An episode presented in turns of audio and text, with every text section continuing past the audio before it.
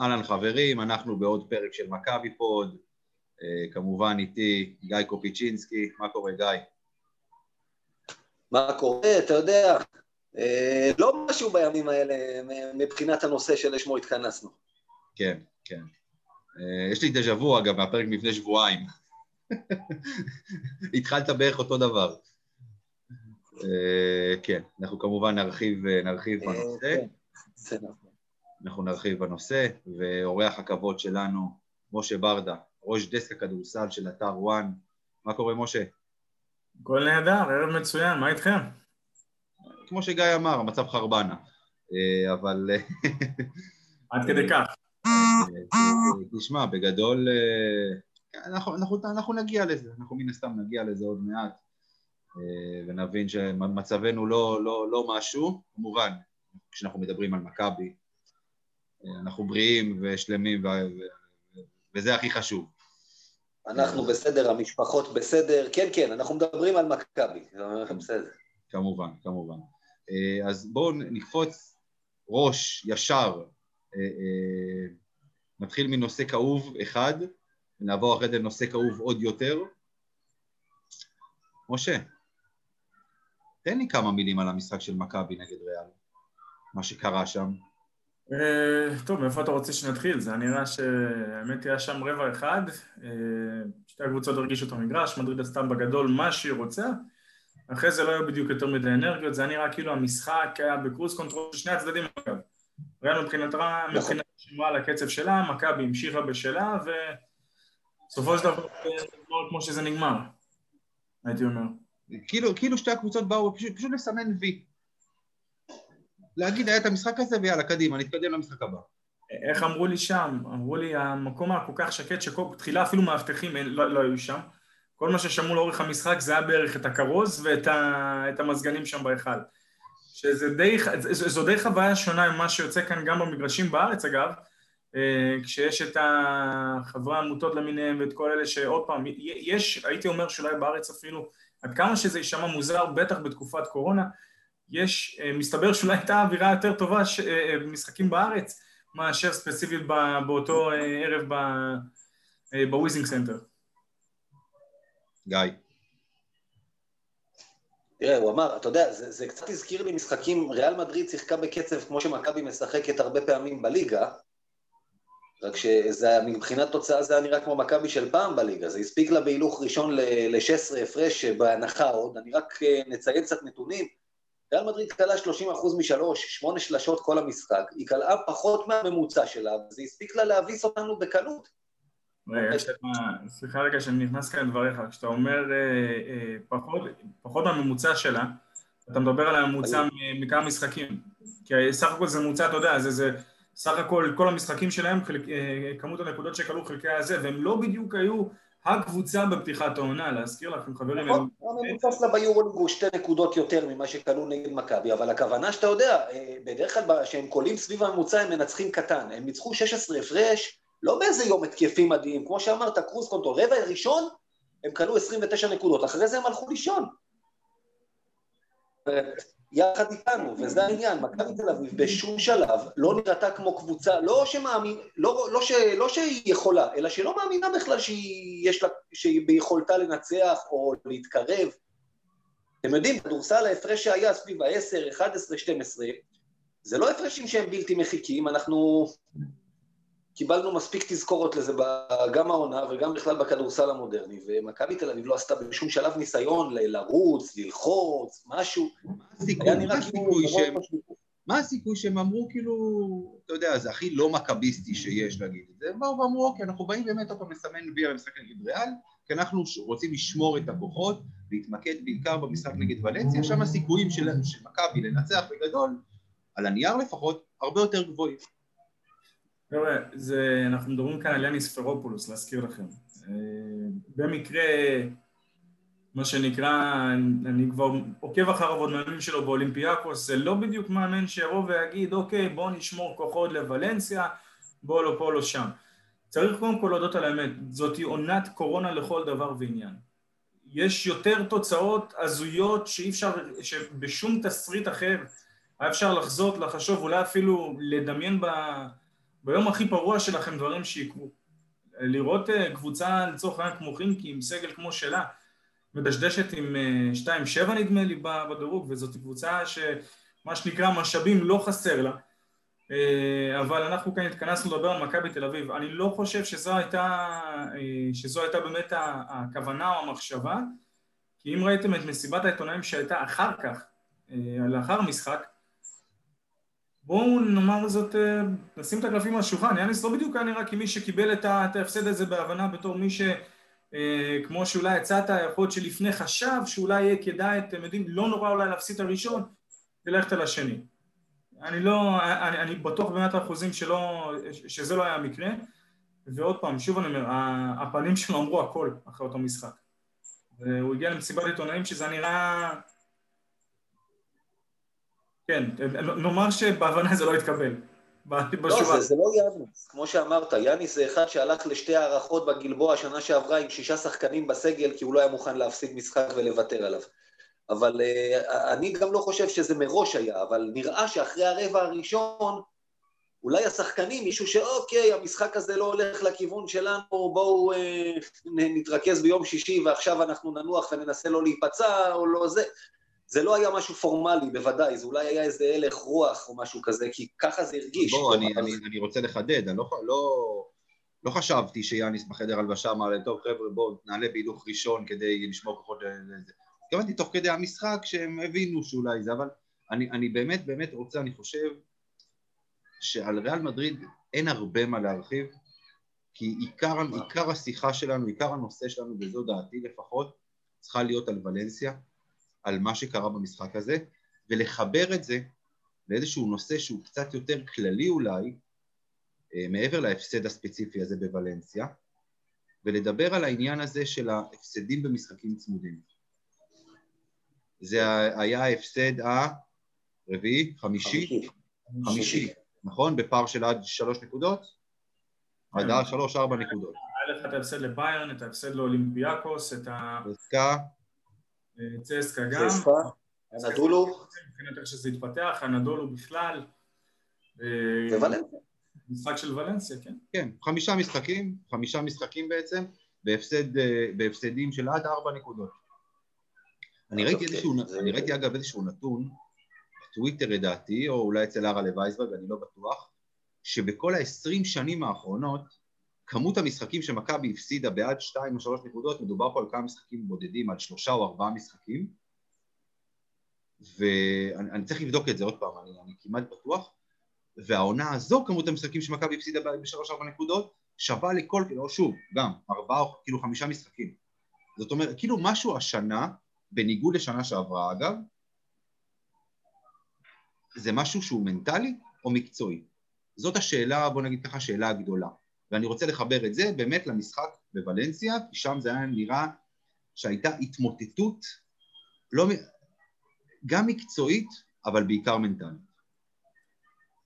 אני חושב שזה איפשהו שילוב של השניים, ואני הולך להפתיע. יש כאן לדעתי הרבה יותר במקצועי מאשר במנטלי. אם תסתכל על ה... תיקח את הרצף אירועים, תיקחו את הרצף אירועים שהיו, ב... נאמר בדקה האחרונה, שלזה אתם בעצם מתייחסים, ש...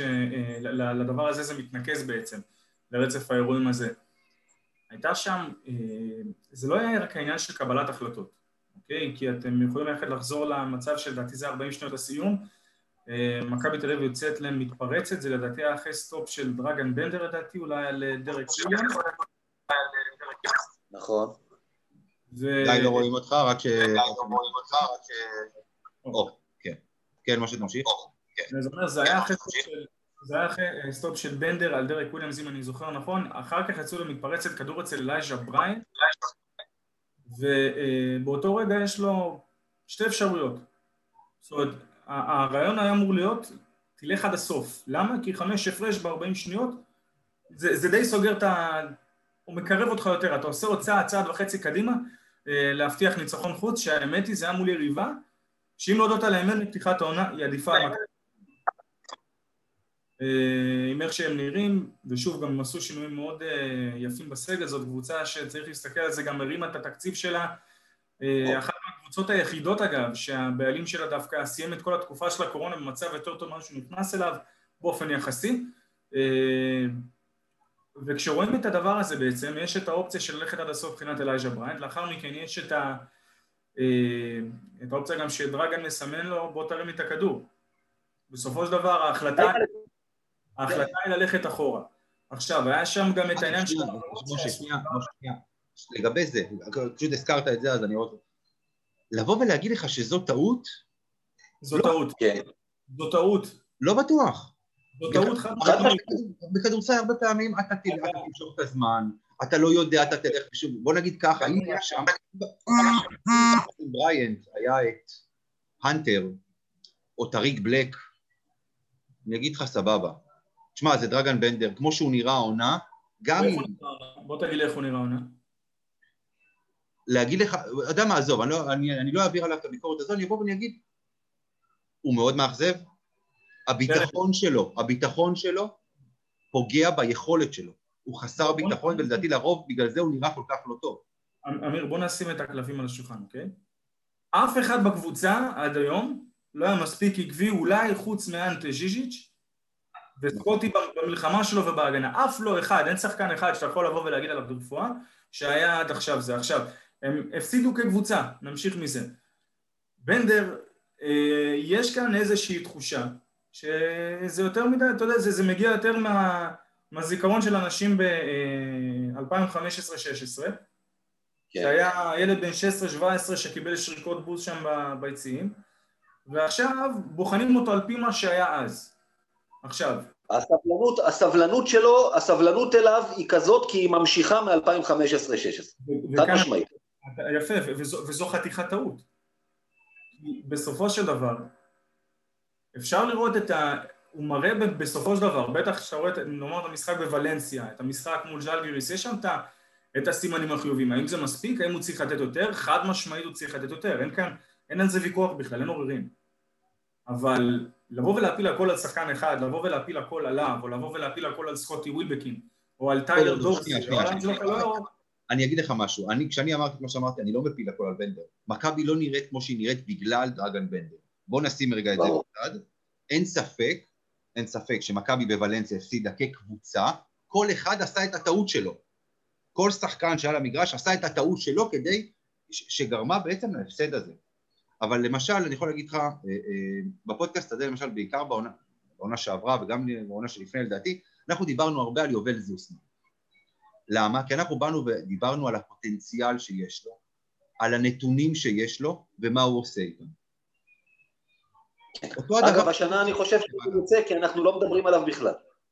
תראו, אתם גם שוכחים, אתם מינוס שלושה שחקנים. הייתם עד אתמול, סודה למשחק נגד אה, הפועל חיפה. כן, אבל, אבל, תשמע... ותראה איך הקבוצה נראתה, באותו רגע שקיבלת את עומרי כספי, פתאום יש לך התקפת מעבר אה, שרצה חלק יותר. עם כל הכבוד להפועל חיפה, ונכון שזו רק הפועל חיפה, אבל פתאום יש לך עוד אופציה כאן, יש לך את העוד אופציה perimeter מג'ון די ברטולומיאו, שהוא קולע יותר טוב מקריס ג'ונס, אז אתה גם צריך לבוא ולשים את ה... כשאתה מסתכל על המשוואה הכוללת של מה קורה למכבי תל אביב העונה, גם את זה צריך לבוא ולשים... אה, אה, אין ספק. ולקחת בחשבון. אין ספק, אתה יודע, אני, אני, אה, החברים פה, גיא אולי לא, אבל החברים משותפים שלנו, תמיד קוראים לי כמישהו שתמיד מסנגר על מכבי, כי אני פחות מעביר ביקורת, כי אני זה. אבל אני כל הזמן אומר שצריך להסתכל על כל התמונה, על, על הפציעות. שלושה שחקנים ישראלים חשובים ברוטציה לא נמצאים. עונת קורונה, כסף שאיבדו, הכל נכון והכל יפה. אבל כשמדובר על המשחק בוולנסיה, ספציפית המשחק הזה, כשאתה מוביל שתי דקות לסוף, שבע הפרש, גם אם כל החמישייה שלך בחוץ וחמש אחרות, אתה לא אמור להפסיד את המשחק הזה. כן, אבל אתה מדבר על שתי דקות. שאני, הסיטואציה שאני מדבר איתך עליה התרחשה קרוב ל-40 שנות לסיום, אם אני זוכר נכון. באזור הזה. כן, כן. הדבר עם פחות מדקה. פחות מדקה, לא, היה... בדיוק שלוש הפרש אתה לא תאכל שעון. אתה צריך ללכת ולהשיג את הנקודות האלה. חד משמעית, העצירה הזאת הייתה אקט של פחד. דרך אגב, יכול להיות שאמיר אמר, ויכול להיות שהוא ראה את בנדר והוא לא סומך עליו, וזה רע מאוד. ויכול להיות שהוא חשש, ודווקא אליישה בריין זה אחד שאני יודע שהוא לא חושש, הוא הולך עד הסל במצבים כאלה, דווקא הוא לא מאלה, הוא לא מהפחדנים, מה שנקרא, זה היה מאוד מוזר. שזה אגב עוד משהו. אה, אתה, אתה אומר על בנדר, לא שמח עליו, זה באמת משהו שהוא קצת, אה, אה, קצת בעייתי. אבל... אני אומר, אני, אני, אני אומר אולי, אני מעלה פה איזו השערה, אין לי, לא, אין לי שום סימוכים לזה. ברור, ברור, אני מבין מה אתה אומר כאן, אבל שים לב לזה גם, אה, אה, תסכימו איתי שבמשחק הזה אתם ראיתם בנדר שהיה טיפה יותר אסרטיבי מבדרך כלל? אחד שכן ניסה לקחת את הכדור פנימה, אפילו שם אה, אחד עם הגב לסל. כן, כן. זאת אומרת, באותו משחק הוא הראה שלפחות את ה... זה נכון שהוא הבטיח את העונשין קריטית, אבל הוא לא היה היחיד. היה לך גם שם שרשרת של עבירות, ואם אנחנו מדברים, אתה יודע, שאלת מנטליות אל מול ביצוע, מנטליות אפשר לשייך לקטע שיש כמות של משחקים. אבל, אה, כמו שכתבתי אחרי המשחק, תשימו לב למהלך האחרון. אני אישית יכול להבין למה אה, אה, סקוטי הכניס את הכדור, בטח בערב ששאר הקלעים קצת מתקשים לשים נקודות על הלוח. אני יכול להבין את זה. זה לא בהכרח אולי משהו שכולם יסכימו איתו, אבל אני יכול להבין את ההיגיון למה, כי בסופו של דבר הרי זה ברור שהוא זה שיקבל את הכדור. זאת אומרת, אם הוא יצא דרך חסימה, whatever, הוא זה שאמור להיות שחקן המטרה של מכבי, כי הוא ככה היה כבר בעצם בשנתיים האחרונות. ברגע שהוא מכניס את הכדור, אם תשימו לב, תריצו פריים אחרי פריים, אתם תראו שכשהגיע השלב של ה handoff, כשאנטה אמור לתת לו את הכדור, בשלב כזה אתם אמורים לעבור כתף לכתף. ההיגיון של לעבור כתף לכתף זה כדי לא למנוע... שהמגן לא יוכל או לדחוף יד או לעבור דרך זה ולהרוס פיקר, עוד פעם, תלוי בסוג של התרגיל. אם אתה משחק תרגיל לקלעים שהוא אמור לצאת על חסימה, לבין את האנדוף הזה שמה שהם תכננו בפועל, ברגע שהשארת את המרווח הקטן ביותר שיש, אתה יכול להכניס יד ובסופו של דבר, זה גם מה שקרה, אם תראו, תשימו לב, רוסו מצליח איכשהו להשחיל את היד שלו, הוא נתקע באנטה ז'יז'יץ', אבל בסופו של דבר, סליחה, הוא נתקע אה, בסופו של דבר, אה, אם תשימו לב, בסופו של דבר, ון רוסו מצליח להכניס את היד, דובליאביץ' מגיב, והמשחק הזה אה, הולך אה, פייפן. לומר שהמשחק הזה, אה, בגלל זה אני אומר, זה, קודם כל זה שילוב. היו שם הרבה דברים מקצועיים, שזה אה, דברים של בסיס לפעמים. שוב, לעבור חסימה או כל דבר כזה של כתף לכתף, או, או לעשות דבר בצורה כזו או אחרת, זה יותר קשור ל, אה, ליסודות, לא הייתי אומר בדיוק יסודות, אבל זה דברים שהם יותר בסיסיים. עוד טעות שאתם רוצים להתייחס באותו אה, אה, רצף אירועים שהיה כמה שניות קודם פאול שלא עשו. הפאול, עכשיו, יותר לפני הפאול, אוקיי? מכבי תל אביב, אם תשימו לב, אם אני לא טועה, ארבעה שחקנים קפצו לריבאונד התקפה אחרי ה airball של סקוטי. אוקיי? מה שנקרא crashing the boards, כולם הולכים לריבאונד התקפה כדי לנסות וזה. למה? מתי הקבוצה עשתה את זה בעבר? זאת אומרת, היה שם איזשהו רצף והספסל צועק להם, תעשו פאול, תעשו פאול, תעשו פאול ואז מה שקורה, מפספסים את הפאול רגע לפני קו החצי ובנדר צריך לחפות מהאיש שהוא אה, היה איתו בהגנה לדרק וויליאמס שכבר שחרר את הכדור. את המשחק הזה חד, מש... חד משמעית הפסידו בקבוצה, את המשחק הזה חד משמעית, יש שם דברים, מה שנקרא בדברים הקטנים להפסיד. אפשר להסתכל, כמה אלה מעונשין באותו ערב? אה, שבע מחמש עשרה. לא, קודם כל זה מעט מדי. החמש עשרה מדאיג אותי לא פחות מהשבע. סקוטי ווילבקין זרק זריקה אחת מהקו. אנטי ז'יז'יץ', יתרון עצום בצבע, זרק פעמיים. עזוב את זה ששחקנים טובים, ושניהם ביחד אגב לא כלו נקודה מהקו. שהם הגבוהים שלו דווקא כאלה שיודעים לקלוע. אני לא יודע, מה קורה לקבוצה העונשין זה נטו מנטלי, אבל זה שהיא לא מגיעה לקו זה נטו מקצועי. והיא לא מגיעה לקו. היא לא מגיעה לקו, קודם כל, אני חושב באמת שעד היום, אה, עוד לא מצאו את הדרך האופטימלית להפעיל את אנטה ז'יז'יץ' מתחת לסל. אה, בהשוואה לתקופות קודמות שהיה לך גבוה דומיננטי כמו סופו, היה לך בזמנו גם גיא פניני, דיוויד בלוש, שידעו להכניס את הכדור, ידעו לדחוף לו את הכדור פנימה, בטח שכמה שיותר מהר, ואז יכלת לשחק את המשחק של פנימה החוצה מצד לצד. עם או שאתה הולך לפוסט, או שהכדור יוצא חזרה החוצה, ואז יש לך שלושה מאחת מהכנפיים. בסיטואציה הנוכחית, היחידים שיכולים להכניס את הכדור הם הגארדים. השחקן היחיד לכאורה שאמור לתת לך את המענה לזה, וגם שנה שעברה הפעיל את הגבוהים של מכבי בצורה נהדרת, היה דווקא עומרי כספי.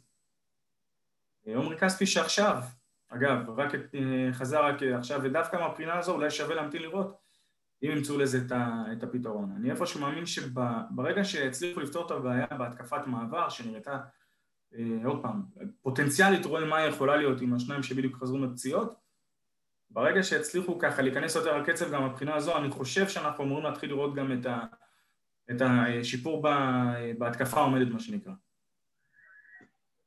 אוקיי, זה גם, אגב, סתם לגבי העניין הזה עם התרגיל, אה, עם עיבוד הכדור, עם האנד אוף, אה, כמו שאמרת, אתה יודע, כולם, זה, כולם חכמים בדיעבד, אחרי שזה קרה ותקפו, ולמה סקוטי דווקא, למה דווקא סקוטי הוציא את הכדור, ולמה זה...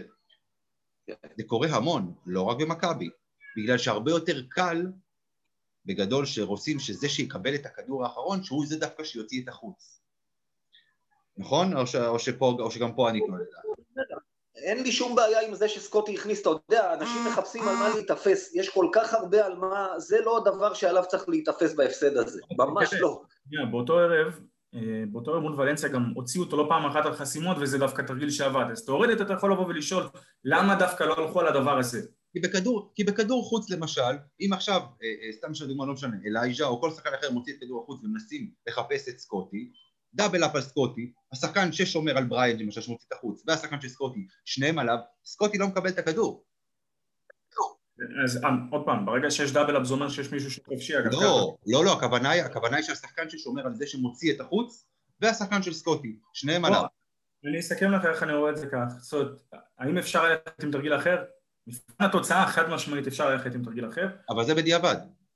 בדיוק, עוד פעם, שוב, גם יכול להיות שהיה מקום ללכת עם זה עוד לפני, כי היה לך משהו שעבד כל הערב והם לא הצליחו להגיב אליו כל הערב בסופו של דבר. סקוטי סיים שם ערב של אה, יותר מ-20 משהו נקודות, אז כנראה שהדברים האלה כן עבדו כמו שצריך. אה, יכול להיות שמה שהיה בראש זה באמת, אתה יודע, חשש שיש לך ערב של טיילר דורסי שהוא לא, לא מי יודע מה, אה, והיית, שוב, היית צריך למצוא את הפתרונות האחרים. ואיפשהו, זה כמו שאמרתי, זה מסתכם לכדי הדברים הקטנים האלה של למה לעשות פתאום את העבירה שמכבי הייתה over the limit באיזשהו שלב די אה, לקראת הסוף שם, ואז פתאום פאול אחרי פאול הם שלחו את ולנסיה לקו פעם אחר פעם, והם כמובן כלו את, ה, את הנקודות שלהם. לא יודע, כולם מדברים בדיעבד, אבל היו שם הרבה, היה רצף של דברים שאפשר אה, לומר שזה משתייך לנטו, ל, לרמה, לרמה ביצועית, וכמובן זה, זה פתרונות שצוות האימון צריך למצוא. אז מה, אז השחקנים שכחו לשחק? כי מדובר בסופו של דבר בגדול על אותם שחקנים של העונה שעברה, אותו מאמן של העונה שעברה. אבל? אבל, כן. מה שונה? מה שונה? קורונה. נסבר את האוזן, מה שנקרא. אמ, כמו כל ספורטאי שמתאמן, אתה יודע, שמתחיל להיכנס לאט לאט לקצב, עכשיו עוד פעם, אפשר להשתמש בכל הסיבות, כל התירוצים שבעולם. אבל בשורה התחתונה, שנה שעברה מכבי תל אביב הגיעה למחזור מספר 10 ביורוליג, אה, כשזה היה המשחק ה-29 במספר בערך. זאת אומרת, המחזור העשירי של היורליג היה כבר, היה להם אה, קילומטרה של כמות נכבדת של משחקים, מה שנקרא. הם הגיעו למחזור הזה עם המשחק ה-18 עד 19. זאת אומרת, זה, זה דברים שחסרים לך, זה הדברים הקטנים האלה של, אתה יודע, שיכלת להשיג אולי עוד תיאום, יכלת לעשות עוד דבר, להוסיף עוד פה ושם. בסופו של דבר הליגה הישראלית הסתיימה סוף יולי. ויש סיבה למה, אתה יודע, תסתכל על כל הישראליות באירופה. כל הישראליות באירופה מגיעות בעמדות, בעמדת נחיתות, לא יעזור. זה בנייה מאוחרת, זה כניסה מאוחרת לקצב, זה, זה, זה, זה, זה דברים שנבנים האחד על השני. אחד על השני, בסופו של דבר אתה מקבל אה, מוצר מוגמר שנראה כמו שהוא נראה. אוקיי, גיא, עוד משהו שאתה רוצה לדבר ככה על ולנסיה לפני שאנחנו עוברים אה, הלאה? תשמעי, תשמע, קודם כל, מקצועית, אתה יודע, דיברנו על בעיות מקצועיות, אבל כשאתה מסתכל על נתוני המשחק, על המפתחות, מכבי תל אביב קלעה 13 שלשות ב-40 אחוז, וגם זה בגלל שהיו לה שתי החטאות בסוף, אחד סקוטי, שזו זריקה שהוא לא היה צריך לזרוק בכלל, כמו שהוא אמר משה, אם אלייז'ה היה הולך עד הסל ומוריד לבנדר, ושתיים, זריקת התאבדות בסוף, בלי זה זה 45 אחוז. זה מפתח לניצחון בדרך כלל של מכבי. תשעה ריבאונדים יותר מהיריבה. מקצועית את המשחק הזה היית צריך לקחת, לא בפער, אבל לקחת, וזה מה שקרה עד לסיום. ואז קבלת החלטות, לדעתי זה לחץ נטו. מתחיל 79-73, דקה 35 לסיום היה לנו, פרפליץ' נדמה לי עוד החטיא שלשה, חלם שם בריבאונד, שם את אתריו, בין 25 הגיע לריבאונד, ובמקום לתת לו, או, הוא כבר התחיל לצאת עם הכדור החוצה, זה שקעו לפנדל שטיבי בכדורגל עשה פעם נגד הנורבגים שדפק לנו את אירופה וזה, זה היה איזה משהו, שחקן בדרך החוצה ודחף אותו. אותו דבר, השחקן כבר מתחיל לכדרר החוצה, זה סאנם אתריו, הוא לא יכול לעבור אותך בכדרור. תן לו שיאכל את השעון, בנדר עוד סוס בדרך לשם. שתי נקודות, וסאנם אתריו זקן, אבל לקלוע עונשין הוא יודע יפה מאוד. זה שתי נקודות חינם, ובמקום להוריד את השעון. אתה ראית פה אקט של לחץ. אחרי זה בעונשין של בנדר החטיא, למה בנדר הוא זה שקבל את הכדור ביום כזה של עונשין במצב כזה? למה לא הגארדים באים לא. לקבל את הכדור? למה בנדר בכלל על המגרש בדקות האלה? אלה דברים שאתה יודע, זה כבר לחץ של כל איזה חלופה יש לך? רוצה איזה לו אנטר? חלופה? רוצה לו אנטר? עד עכשיו. גיא, גיא, בוא, תן, אה, תן רגע ברקס. כן, משה. אני שואל, קודם כל שתי שאלות, אתה באת ואמרת 79-73 דקה ומשהו לסיום, נכון? זאת אומרת שההגנה של מכבי בסופו של דבר במחצית השנייה הצליחה ממש לעצור את ולנסיה, כי ולנסיה אם אני זוכר נכון הייתה עם יותר מ-40 נקודות במחצית הראשונה, אה, די בטוח בזה אפילו, 43 נקודות, זאת אומרת ש... מכבי יצרה את ולנסיה נהדר, זה מה שאני אומר. תראה, דובלייביץ' שש נקודות, אתה- קלניץ' אתה שלוש אומר- נקודות, הם תראה, אתה בא ואתה אומר כאן על כל ה... תסתכל רגע על ה play by play של כל מה שקרה בדקה וחצי האחרונות, והיה לך שם פאול של, אה, סקוטי, היה את הזריקה, אה, שתגיד מיותרת, הייתה בסופו של דבר, אתה יודע, זה היה המבט הכי טוב עם, ה, עם מה שנותר. אה, בסופו של דבר, כאילו, תראה, זה, זה הדברים, אה, זה רצף של אירועים שקרה פשוט, ואתה יודע, אתה... זה, זה כולם ביחד, זה כולם ביחד עשו טעות אחר טעות. מה זאת כן, אומרת, למה- למה ז'יז'יץ' היה על הקו, למה סקוטי היה על הקו? כי עשו עליהם בסופו של דבר את הפאול. ואתה יודע, זה קל מאוד לבוא ולהגיד, אתה, השאלה אם אנחנו יכולים, אתה יודע, ננסה, בוא ננסה לשים את עצמנו נכון, שחקן מקצוען צריך לקלוע בכל מצב, אוקיי? הכל טוב ויפה. להיות על עונשין ברגעים כאלה, אתה יודע, זה מה שנקרא, יש לך, אתה יכול לעשות ערב שלם של 10 מ-10 ואז מגיע לך אגוסטס ב... עם 0 מ-2 ברגעים המכריעים, או ברדלי וונמייקר שהיה לו, כל הגדולה שלו, הייתה לו לפעמים את הנטייה לבוא ו... ולהחמיץ אה, מה שנקרא אה, זריקות מכריעות. אבל בוא אני איתך רגע, נזרום איתך על זה. 48 שניות לסיום, סקוטי ווילבקין עושה פאול, שולח את קלמן פרפליץ' לקו. אוקיי? קלמן פרפליץ' אה, קולע את שתיהן, עושה את זה משחק של שתי נקודות. לאחר מכן מגיע... נכון. אז אתה מבין, אתה בא ואתה אומר, למה, בנדר עשה את העבירה, אז אתה רואה שיש לך כאן רצף של אירועים, יש לך כאן החטאה, אה, פאול של סקוטי, החטאה של אלייז'ה בראיינט. אה, אגב, פאולים גאוניים שהם עושים כדי לתת נקודות קלות, ואז בסוף, כשהיו צריכים לעשות את הפאול, שכחו לעשות את הפאול. זה, זה לגמרי כבר, שאיך אומרים, המוח לא עובד והלחץ משתק את השחקנים. זה לדעתי מנטלי נטו. טוב, אני רוצה, אני, משה, אם יש לך עוד משהו לגבי המשחק נגד ולנסיה, כי אני רוצה שאנחנו נעבור הלאה. אה, אגב, אני די בטוח שייתכן שזה היה באמת חטיפה של אלייז'ה במהלך ההוא של המהלך המדובר, אז רק פשוט, אתה יודע, שנדייק טיפה, ליתר ביטחון. אבל חוץ מזה, באמת, המשחק נגד ולנסיה בסופו של דבר, אה, איך אמרו במועדון, אה, וזה הופיע אגב בכל האתרים, אה, איך אמרו במועדון, זה, זה פשוט העניין של אכזריות נטו, אבל זה משחק שהם היו צריכים לנצח, הם באמת היו שם ב- בסיטואציה נהדרת, בעטו בדלי. אוקיי. זה נס מכבי מבחינת ולנסיה. מה זה, אני לא זוכר הפסד כזה של מכבי. דיברנו על בעיטות בדלי, משה, הזכרת שדיברנו בינינו את הפרטיזן בלגרד, את המשחק הראשון. היה שם איזה 19-18 הפרש, אבל זה היה במחצית הראשונה. אני לא זוכר מתי מכבי איבדה יתרון כזה מבטיח כל כך קרוב לסיום. אגב, אני מצאתי היום, לשיעור היסטוריה, אני אתן דוגמה שזה כמעט קרה, היו לנו כמעטים.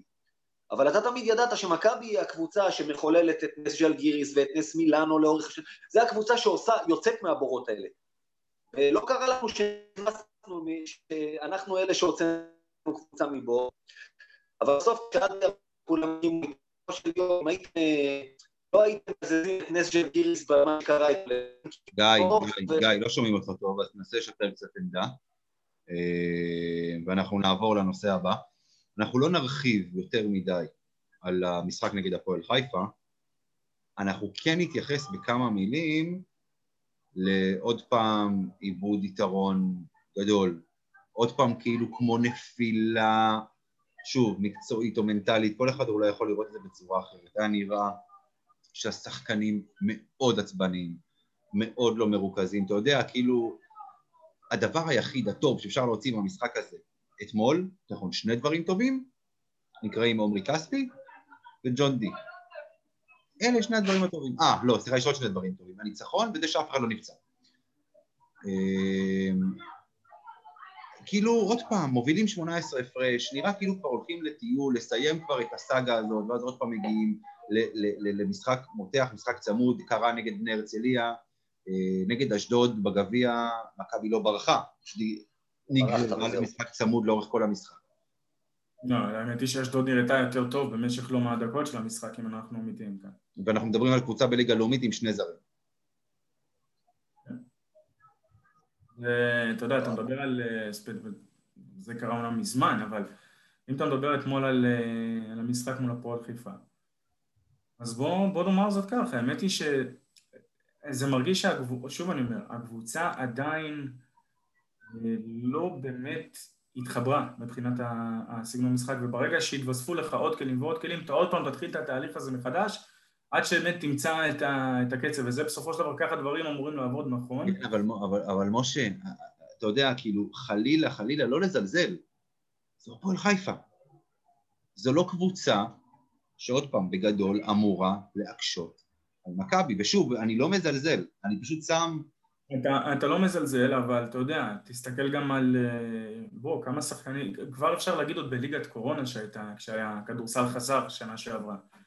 גם כבר מאז התחילה איזושהי, תקרא לזה ירידת מתח או, או לא יודע מה, אבל הקבוצה לקח זמן עד שהיא הגיעה, בסופו של דבר זה היה אמרי אה, ודני אבדיה שנשאו אותך מה שנקרא על הכתפיים לעבר אה, אה, אליפות. כרגע הקבוצה צריכה להתמודד עם לא מעט דברים. האם זה תירוץ מספק? כנראה שלא, כי עדיין צריכים למצוא את ה... עדיין צריכה לראות טוב יותר. הדבר הכי טוב שאפשר לקחת, עוד פעם, וזה משהו שאמרתי עוד קודם, זה כשאתה רואה את ההבדל, מה קורה כשיש לך... רגע, גיא יש לו קצת בעיות קליטה, אז אנחנו ננסה להתגבר על הקשיים האלה. כן, משה, תמשיך. אני אומר, זה הסיפור שאתה רואה את אה, איך הם נראו טיפה עם עומרי כספי ואיך הם נראו עם ג'וני ברטולומר, ואתה אומר, אוקיי, אולי יש כאן, לא בהכרח מהמשחק הקרוב שיהיה לקבוצה, שזה אגב נגד מילאנו ביום חמישי, אה, אבל זה נראה שיש להם סיבות על מה לבנות, מה שנקרא טיפה אחר כך. הבעיה הכי גדולה אולי זה שאנחנו כבר עם כמעט שליש עונת יורוליג מאחורינו. אה, והזמן לתיקונים עבור אה, פנרבכצ'ה, שנראית אגב לא מי יודע מה, ושל אנדולו אפס שגם לא נראית מי יודע מה, ושל מכבי תל אביב, ושל חימקי, של כל הקבוצות האלה לפחות ביורוליג, הולך ואוזל. אה, כי אתה רואה קבוצות כמו ביירן מינכן, שהנה אתם מדברים על אה, דברים, מה, איך יכול להיות שדברים קורים בעונה? מי בפתיחת העונה? היה יכול לחשוב שביירן תהיה עם מאזן של 7-3, עשרה משחקים לתוך העונה. תחשבו על זה. ביירן מינכן 7-3. האם היא קבוצה טובה? כן. האם אה, ציפיתי שביירן תעשה דברים יפים כי זה טרינקיירי ויש לו את הנטייה, יצא כבר לראות, לראות אותו עם קבוצות גרמניות והסיסטם שלו ומה קורה כשעם דניאל בייסי, ה-GM שם, או הספורט דירקטור, תרצו לקרוא לזה, זה לא משנה, בסופו של דבר העבודה שלהם ביחד הניבה כבר פירות, וכבר ראו את זה. אה, וכשאתם רואים פתאום את ביירן מינכן על 7-3, עם סגל שמורכב מהארד וורקרס, זאת כאלה שווים קשה, ולראות את השמות שיש שם, אתם אומרים, אוקיי, לא ראינו את זה קורה. קבוצה כמו נדולו אפס עם כל השמות שיש שם, עם אותה המשכיות שהייתה מהעונה שעברה, זה לא, זה, זה לא אותו דבר. רק אני חושב אגב לגבי ביירן מינכן שבסופו של דבר הבלון הזה יתפוצץ? אני אגיד לך מה, הם בינתיים צברו כל, אה, מרווח ביטחון כל כך גדול ש... בדיוק. גם עד שזה יתפוצץ, לא בטוח שזה יספיק כדי לחרב לעצמם. וכמו שמשה אמר, זו עונת קורונה, זה לא עונה רגילה, ובעונות לא רגילות קורים דברים לא רגילים. אה, כבר עברה, תחשיב, אוטוטו שליש עונה כבר, משחק הבא זה כבר 11 משחקים, יש לו ארבע. דיברת על הבור ועל המאזן, אנחנו רק נזכיר שיאניס סרופולוס הגיע לפני שנתיים, היינו 1-6, את השניים הראשונים שלו הפסיד, אז היינו 1-8, ואז הוא ניצח פעמיים, כלומר אם אתה מפסיד אפילו למילאנו, אתה חוזר לאותו מאזן שאפילו יאניס היה איתו אז, והגענו למשחק לפה, משחק שם מהצלבה, זה לא גמור. אבל ההזדמנויות מתחילות לברוח. לא, שוב אני אומר, בגלל, בגלל שהמצב הוא כזה, ובסופו של דבר, עוד פעם, יכול להיות שזה גם לא יקרה לעולם, כן? יכול להיות שהנדול הוא אפס וחימקי וכל אלה לא, באמת לא יצליחו בסופו של דבר להניע, ואז נראה איזשהו פיינל uh, אייט שיש לך שם פתאום את בסקוניה ואת uh, uh, ביירן ועוד איזושהי קבוצה שמי בכלל חשב ש... ולנסיה. ש... אבל האמת היא שוולנסיה זה דווקא לא, ולנסיה דווקא, אתה ראית את ההתחלה נכון. משנה שעברה והם עוד התחזקו, להזכיר שנה שעברה הייתה בתמונה, כן, כן. וזאת קבוצה שרק התחזקה בקיץ, וזו קבוצה שאנטוני גיל היה אמור להיות בה עד שהוא עשה להם סיבוב פרסה אה, אה, והלך בסופו של דבר לוושינגטון. זה דברים שכן צריך לקחת בחשבון, זאת קבוצה שהיא נבנתה, לקחו את החלקים הנכונים מפנרבכצ'ה, זה, זה דברים, אתה יודע, שבסופו של דבר... כן, כן, קבוצה מרשימה ל, ל, לכל דעה ועניין. כן, טוב, אה, האמת היא שככה התחלנו לדבר על מה היה אתמול נגד הפועל חיפה והגענו פתאום לקבוצת יורוליג, אז בואו באמת, בואו נתכונן ככה, כבר אה, נעבור אה, בדילוג קל ליום חמישי הקרוב. גיא, רצית להגיד עוד משהו לפני שאנחנו מתקדמים? בוא נתקדם. נתקדם. אז מילאנו, שאני חושב שאפשר, כאילו, משנה לשנה היא רק מתחזקת. מבחינת סגל השחקנים שלה, אבל כלום לא משתנה שם מבחינת התוצאות. היא, היא עדיין נשארת סוג של לוזרית, ו... ו...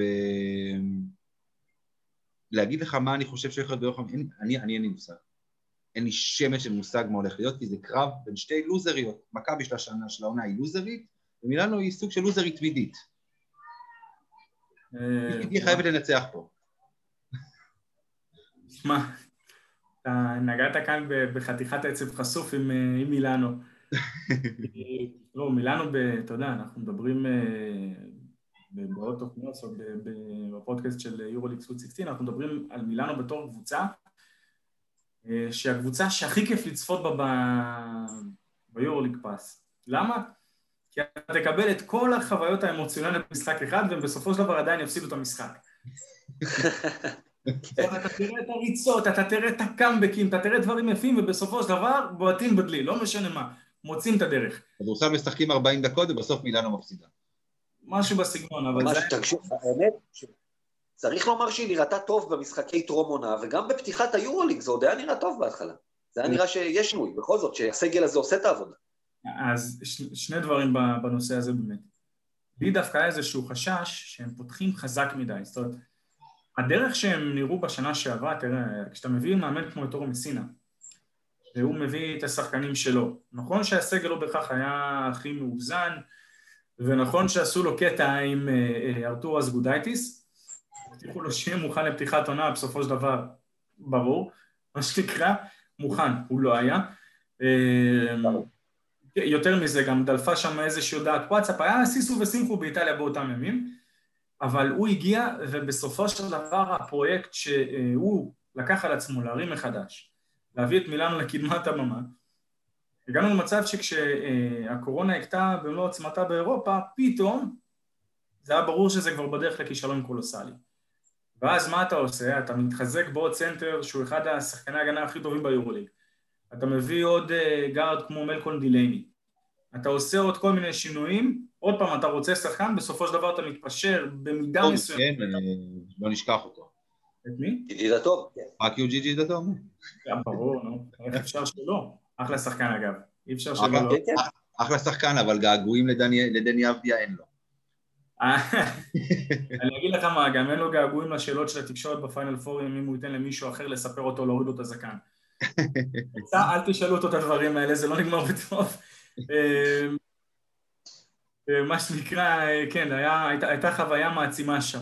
אה, בנושא אבל של, של מילאנו גם היה את הסיפור עם אה, אה, זאק לידי, שגם הוא, לפי מה שאני מבין, לא בדיוק היה האופציה הראשונה שרצו ללכת עליו, אבל בסופו של דבר הרכיבו סגל. עכשיו, אתה מגיע מעונה קודמת, ש... איך אמרנו את זה בעדינות? לא הצלחת. איך שלא תהפוך את זה? לא הצלחת. אז אתה, מה אתה עושה? אתה כבר בפתיחת עונה, אתה פותח ב-100 אחוז. זה לא תמיד טוב, זה לא תמיד טוב. כי בסופו של דבר, אם אתה פתחת כל כך מהר, אתה יכול למצוא את עצמך בבעיה עם פציעות לאורך הדרך, אתה יכול למצוא את עצמך עם עוד כמה דברים, אבל בשורה התחתונה, אה, זה נראה שמילאנו של השנה, אני חייב לומר, ראשונה, זה לא מילאנו של שנים קודמות. היא מצליחה איפשהו באופן מסינאי אה, כמו שהיינו רגילים לראות ממסינה בקבוצות הקודמות שלו, ואני מדבר בעידן שלפני 2013-2014 עם צסקה, שראינו מהקבוצות שלו, ויכול להיות, יכול מאוד להיות שהשנה מילאנו כמה שתשתדל, והיא תשתדל ככה זה נראה, היא לא תצליח לבעוט בדלי. השאלה אם זה לא תצליח לבעוט בדלי, אתה יודע, להגיע להצלבה וזהו, זו הצלחה מבחינתם. סגל כזה, לא. סגל, לא. אני גם חושב.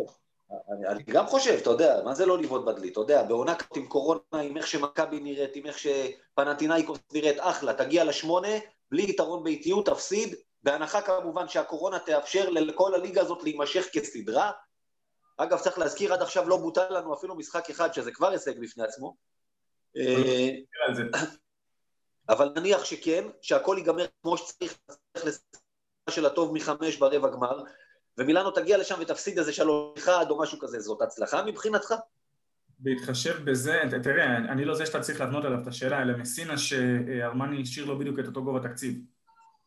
הם אולי חילקו את העוגה שונה מבחינת אה, איזה שחקן קיבל יותר כסף, למי חתכו בחוזה, אבל התקציב של מילאנו אותו תקציב. יש לך היום אולי שלוש או ארבע קבוצות שלא נפגעו כהוא זה מה, מהקורונה, אחת מהן אפילו יש שיגידו התחזקה. אה, בעצם אתה יודע מה זה יותר משלוש קבוצות, כי הקבוצות הרוסיות למעט צסקה שבאמת נפגעה כלכלית באופן יחסי, אפילו ריאל מדריד נפגעה באופן די רציני שהם כרגע הם לא מתכננים להביא חיזוק, ואתה מתחיל להבין בעצם באיזה סירה כל הקבוצות האלה נמצאות, ואתה מדבר כאן על, על ריאל מדריד, זאת קבוצה שהיא נתמכת על ידי הכדורגל. היה חסר להם מיליון וחצי להביא את ז'יז'יץ, כאילו מיליון וחצי. זה העניין, הכדורגל קצת סגר את הברז, זה בדיוק דיברנו על זה. בוא נגיד שהסיפור עם אנטה ז'יז'יץ', אני לא יודע עד כמה זה היה על כסף בסופו של דבר, כי במכבי הוא לא עושה כל כך הרבה. זאת אומרת, החוזה שלו במכבי הוא אה, סביב ה-600 אלף אה, דולר, אם אני זוכר נכון.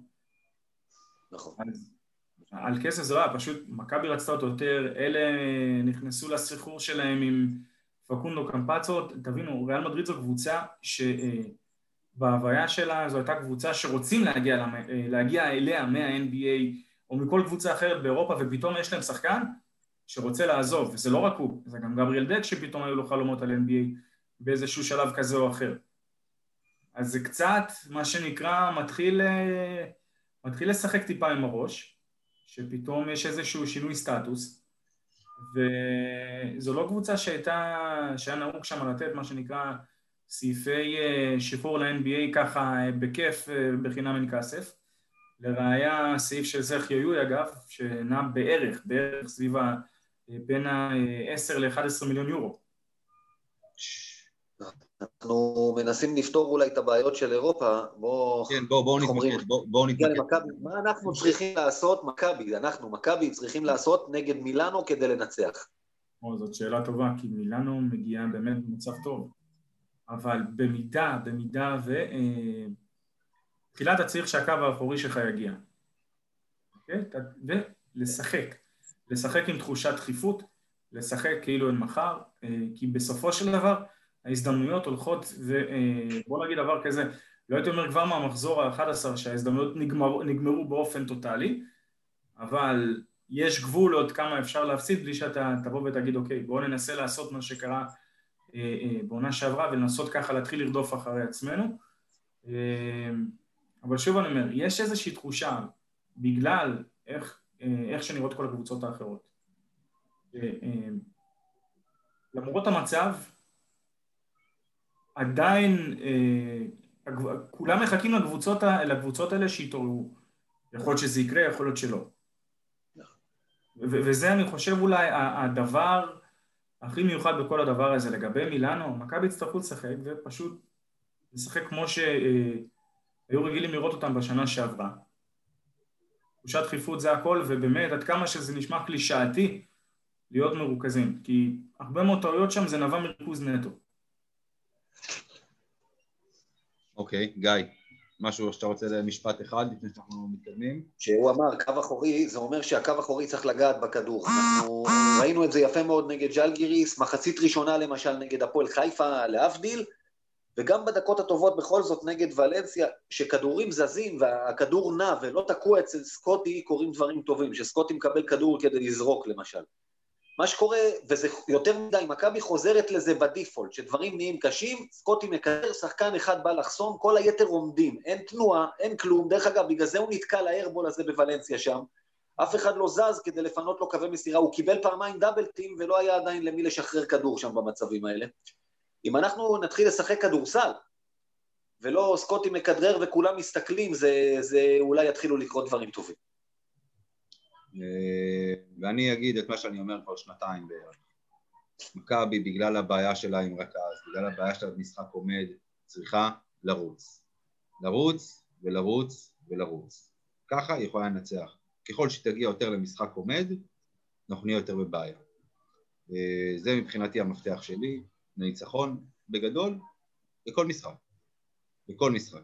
ואגב, עוד דבר אחד, אחרי ההצלחה הגדולה מול ז'לגיריס עם בנדר בעמדה חמש, כאילו לא קרה. זהו, אנטר חזר, בנדר שיחק בעמדה חמש מאז? לא. תשמע, יש כאן, אתה יודע, זה סוג של... אה, אני מבין מה אתה אומר, אני מבין את הרצון שלך לראות אותו משחק בחמש. הבעיה שיש לך את אה, והנטר הוא לא בדיוק שחקן שאתה יכול לשים אותו בעמדה ארבע. אה, הוא ייקח הרבה דקות. מצד שני, אין לך גם באמת איזשהו עוד שחקן שיבוא ויגבה את הארבע וגם יוריד מה שנקרא מהעומס המנטלי והפיזי על שחקנים אחרים, ומצד שני שיכול לבוא ולתת את המנוחה לאנטה ולהנטר. אז חסר כאן אולי איזשהו איזון מהבחינה הזו. מה, לא, לא, לא אמרתי עכשיו תעביר, קח את בנדר כמו שהוא, תעביר אותו לעמדה חמש, זהו, נגמר. לשלב אותו לפעמים ארבע, לפעמים חמש. לא, זה שהוא צריך גם אולי לראות דקות בחמש, אני אה, לגמרי מסכים עם זה, אה, אבל בוא, נראה איך עושים את זה. כי נגד אה, קבוצה כמו מילאנו, שיש לה טרזוסקי שהוא טיפה יותר בשרני, והיינס שהוא הרבה יותר שרירי ויכול לדחוף, מה שנקרא בקטע של אאוט מסלינג, אם זה על בנדר או על כל אחד אחר, צריך למצוא פתרונות אחרים, כי בסופו של דבר, כדורסל זה משחק של התאמות, יותר מכל דבר אחר. זה, זה אני מסכים. טוב, בואו אנחנו נעבור עכשיו להימורים. אנחנו לא בעד הימורים פה, אבל בכל זאת צריך לעשות משהו. אגב, אני בכלל לא בעד אה, הימורים אחרי כל ההפתעות שיש השנה ביורליג, אולי עדיף שלא. בסדר, אתה יודע, בוא נגיד, בוא נגיד ככה, לא נזקוף את זה לרעתך אם תטעה, כי אנחנו טועים פה חופשי. אה, חוץ כן, מגיא שצודק, לא, סתם, אבל יש לנו, יש לנו, חוץ מ... יש לנו איזה כלל פה, שאנחנו בדרך כלל מסכימים על משהו פה אחד, זה אומר שזה לא יקרה, זה די, די עקבי השנה. כן, פחות או יותר, כן. אז תבחרו אה, משהו אחר מה ששניים בוחרים, כאילו זה... מתכון להצלחה אם זה ככה.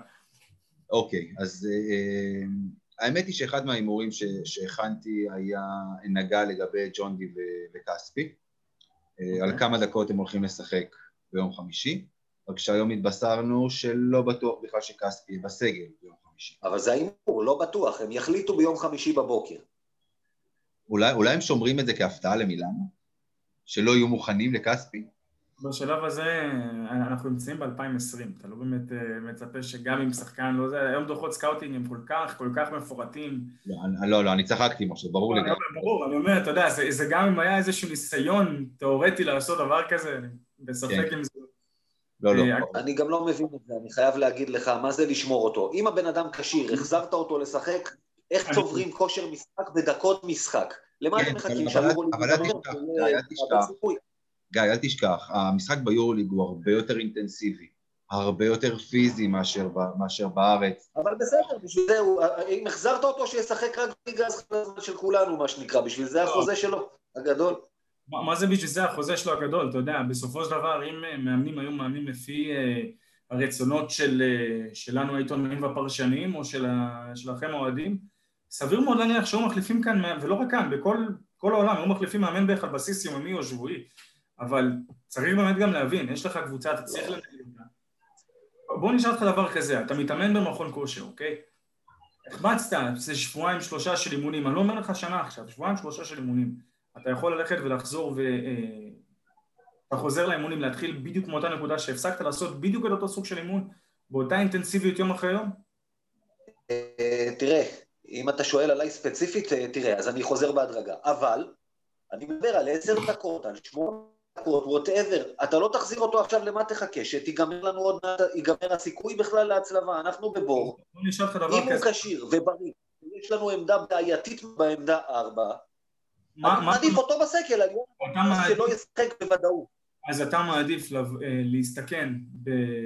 לשים אותו על הפרקט, במשחק שהרבה יותר זה כמו שאמיר אמר, יש היגיון בריא לחלוטין בדבר הזה. אתה מעדיף לשים אותו בסיטואציה כזו, שגם אם הוא מוכן, ואתה אתה חייב לבנות את זה בהדרגה, לא, א- אין איך לברוח מזה. אין איך לברוח מזה, לא יעזור. אתה צריך לבנות את הכל בהדרגה, זה, זה, זה אומנות להחזיר אה, מישהו מפציעה, כל פציעה, כל שכן פציעה כזו ארוכה, של שנה מחוץ למגרשים. אה, אז, אז מה תעדיף? לקבל אותו לעוד איזה 6-7 דקות כדי שתוכל לבוא ולהגיד וואלה איזה כיף, ראינו את כספי לעוד איזה 6-7 דקות ושלא תטעה, זה כיף לראות את עמרי כספי על הפרקט. אבל אם הוא ייפצע, הוא ייפצע עכשיו למי יודע לכמה זמן, ואז אפשר, אפשר לשים, אפשר לשים פלוג על העונה הזאת. כן, אה, טוב, אז אנחנו נעבור, אנחנו נעבור להימור. אה, אני מדבר על 18 וחצי דקות משותפות לג'ון די ולעמרי כספי. לא ביחד על המגרש, ביחד זה ישחק תשע דקות, זה ישחק שמונה דקות, ביחד 18 וחצי דקות לשניהם ביחד. גיא, נתחיל איתך. אנדר, תן למשה לחשוב. אנדר, אנדר. אנדר. משה? אה, בוא נראה, אתמול הם שניהם שיחקו כמה? 25, 26, משהו כזה? כספי שיחק 11 דקות, ג'ון די שיחק, אה, כן, סביב ה-20 וכמה. אני אומר ככה לכיוון ה... אני, אני הולך איתך ב-18 וחצי בערך, בטווח הזה. זאת אומרת, מה, אתה, אתה עושה כאילו שווה, כאילו פי תשע? לא, סתם. האמת היא ש... כן, בדיוק בזה, all in. עולה, כן. אה, לא, אני הולך על over דווקא, אה, כי לדעתי ג'ון די ישחק. כיוון ה-20, אני לא רואה יותר מ-20, בוא נגיד ככה. כן, כן, אבל, אבל ג'ון די, די ישחק. לא יודע אם כספי יירשם, לא, ג'ון די ישחק, לדעתי אה, זה. אה, אחרי התצוגה, אה, אחרי התצוגות, נגדיר את זה ככה, החלשות, של טיילר דורסי. מאז אה, המשחק נגד חימקי, אה, די אה, נעלמו עקבותיו, מה שנקרא, מחפשים אותו עד היום. ואתה אמרת, משה, שהקו האחורי של מכבי צריך להגיע. הוא צריך להגיע כי כרגע זו הדרך היחידה למשוך את ההגנה ושאפשר גם להכניס את הכדורים פנימה לגבוהים. נכון. נכון. זו הסיבה. טיילר דורסי. טיילר דורסי. כן. 13 וחצי נקודות. under over. שאלה הבאת כאן, בוא נראה. הגנה של מילאנו בקו האחורי לא מי יודע מה, אלא אם כן תלוי בדקות של היינס. יאללה, נו, נלך על over, אבל לא לכיוון ה-20, שלא תיתן. לא משנה, עזוב, יש 13.6. 13.6 צדקת. over. גיא. אני הולך איתו, בגלל הוא אומר, הקו האחורי של מילאנו לא שומר גדול, ודי, הוא צריך אה, להגיע מתישהו, וכ... ואנחנו צריכים שהוא יגיע כדי לנצח, ואנחנו צריכים לנצח, אובר.